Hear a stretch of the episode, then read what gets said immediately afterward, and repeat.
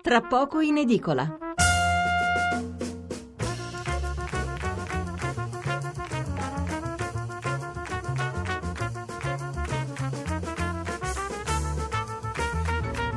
Allora, siamo qui per la seconda parte di Tra poco in edicola, è mercoledì eh, 6 dicembre, eh, incominceremo tra poco con la lettura dei titoli sul biotestamento e poi approfondiremo un caso che ci è parso interessante, così da sottoporre alla vostra attenzione. Intanto vi leggo ancora messaggi sull'argomento precedente ne sono arrivati davvero tanti. Allora, Donatella da Palermo, che esistano cialtroni che speculano sulle debolezze altrui non c'è dubbio, ma che alcuni rari uomini sono stati dotati di facoltà inimmaginabili e che non ne hanno lucrato è altrettanto vero, vedi Gustavo Roll.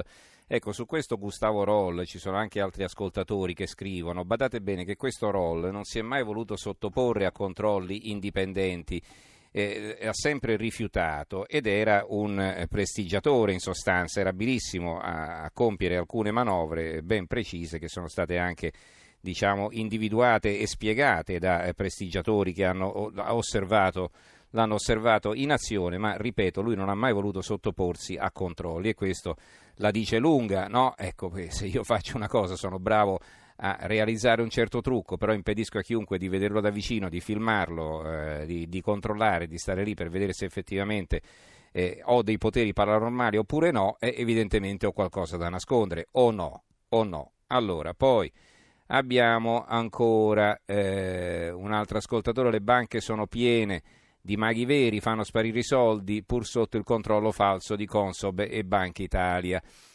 Ancora Paolo da Pescara, per quale motivo il mito religioso viene tutelato dalla legge e viene impunemente inculcato nei bambini fin dalla più tenera età, in tutte le religioni, tutto quello che non riguarda strettamente e razionalmente la ricerca della dignità umana è da considerarsi per quello che è mito.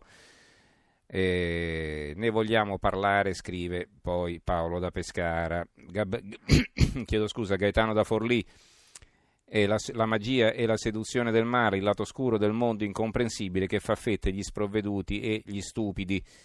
Ancora eh, sempre eh, un altro ascoltatore, per favore firmatevi, eh, non è una grande fatica, non è un grande sforzo che vi chiedo allora, un altro ascoltatore dicevo che non si firma. A Civitanova c'era una donna di nome Pasqualina che aveva il potere di vedere la malattia, ma per la cura lei non era in grado e diceva solo i medici potevano curare. Le vennero offerto 200 milioni di lire alla fine degli anni 70 e lei li rifiutò.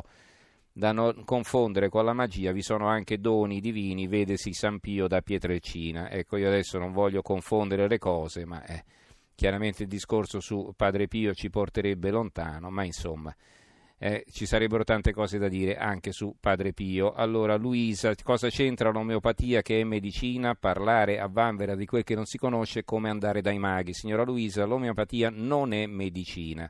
L'omeopatia non è medicina, si informi. Antonio da Bologna, eh, spesso le persone che si affidano ai maghi hanno anche atteggiamenti molto religiosi, ma si tratta ovviamente di un sentimento di superstizione che tratta Dio stesso come un mago e un taumaturgo. Ancora altri messaggi. Mm, eh, Salvatore, due miei cognati andavano due volte a settimana da un signore che faceva mettere prima lei in mutande, poi lui in canottiere e pantaloni, uno alla volta chiudendo la porta e faceva loro massaggi.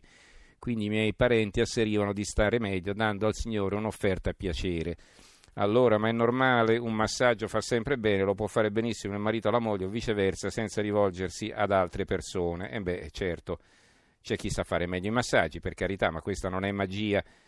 Allora, eh, Roll non si è sottoposto a esperimenti scientifici e tutti i miracoli della Chiesa dei Santi Miracolosi. Guardate che CICAP, per esempio, ha indagato anche sul miracolo di San Gennaro. Non ci crede, dice che è tutto un effetto eh, ben eh, spiegabile con le conoscenze alchimistiche eh, del Medioevo e quindi diciamo, quella sostanza praticamente reagisce, secondo il CICAP, eh, come il ketchup, praticamente se lo agiti e se lo scaldi diventa liquido, se lo lasci riposare ritorna solido. Questa è in sostanza, semplificando, l'effetto lissotropico, eh, eh, diciamo la spiegazione che fornisce il CICAP al miracolo di San Gennaro. Quindi vedete, non è che dice allora questo, allora quell'altro, allora fermiamoci, oggi stiamo parlando dei maghi, quindi non è che mm, eh, diciamo se mettiamo in dubbio il miracolo di San Gennaro o le lacrime della Madonnina di Civitavecchia, allora vuol dire che però il mago è, più credibile o meno credibile, non c'entra assolutamente nulla, no? Lo capite bene. Allora, ehm, e Maurizio da Pesaro, cosa dite della cronaca di quei fatti dove tali eh, detti, cosiddetti sensitivi milantano di aver dato informazioni di ritrovamento alle forze dell'ordine? Ecco, anche queste cose non sono assolutamente comprovate. Non c'è nessuno che ha fatto ritrovare chissà chi eh, così con la forza del pensiero. Ricordate quando cercavano Moro eh, nel lago della Duchessa